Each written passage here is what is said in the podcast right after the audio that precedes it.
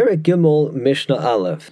The Rabbanim made a decree saying that, generally speaking, it's forbidden for a person to either get a haircut or wash his clothing on Chalamoid. Even if the reason he is doing the activity is the Tzorech Hamoed. He wants to cut his hair or clean his clothing to be more presentable on Yom Tov. But the Rabbanan said, no, you can't do these things on Chalamoid because the Rabbanan want to ensure that people will do it before Yom Tov starts.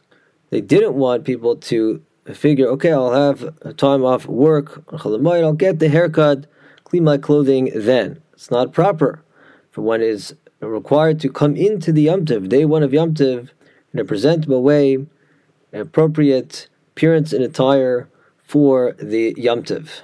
So, generally speaking, Taking a haircut, doing laundry on Cholamoid is forbidden.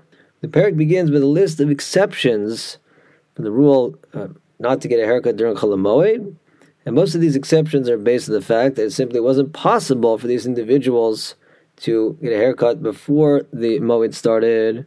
The Mishnah says, The following individuals were excluded from the Rabbanan's decree. They may have a haircut on Cholamoid.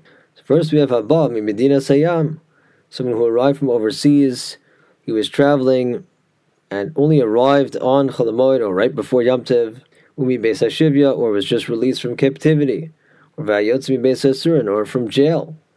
Or Vaminuda Shetir Lo Chachamim, if a person was placed under a rabbinic ban, which essentially requires the person to act as an Ovel. We'll see more about the laws of Avelis later in our Perek. And it includes that he cannot have a haircut or clean his clothing, and let's say he was just released from the ban on Chalamoid. Let's say someone a first opportunity to ask a, a, sage to release him from a vow he had made not to cut his hair.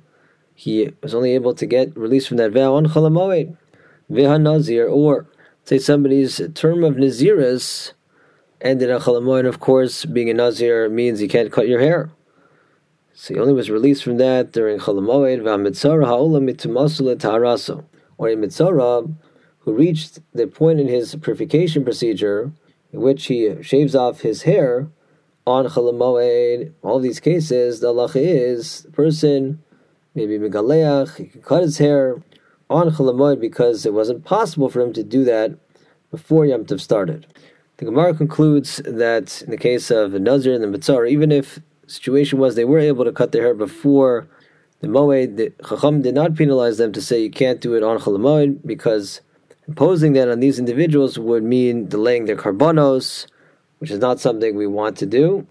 Now, the list here of situations that prevented a person from being able to cut his hair before Yom Tov is not just a list of examples that we can you know, extrapolate from and say, okay, in any case where for whatever reason a person was prevented from cutting his hair before Yom Tov, he would be allowed to do so on Yom Tov on.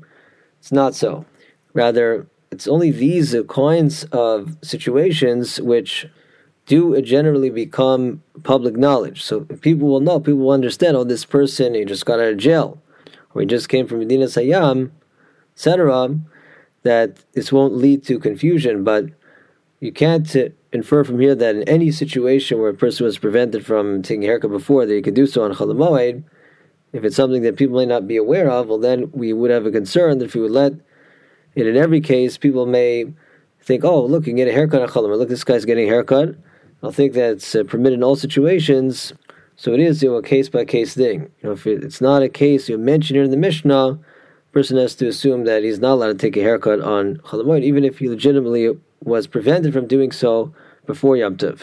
Also, Shulchan Aruch says that even where it's permitted, even if you fall under one of these onsim, where the person can get a haircut on Chalamoid, you should do so but b'tzina, you should do so privately. We want to minimize how many people see this, that a person is getting a haircut on Chalamoid. Again, we want to protect the basic zera that says that we have to make sure people take care of this before Yom Tov and thus they should not get a haircut on Chalamoed. And when we speak of getting a haircut, Giluach literally is shave, we're also referring to cutting facial hair.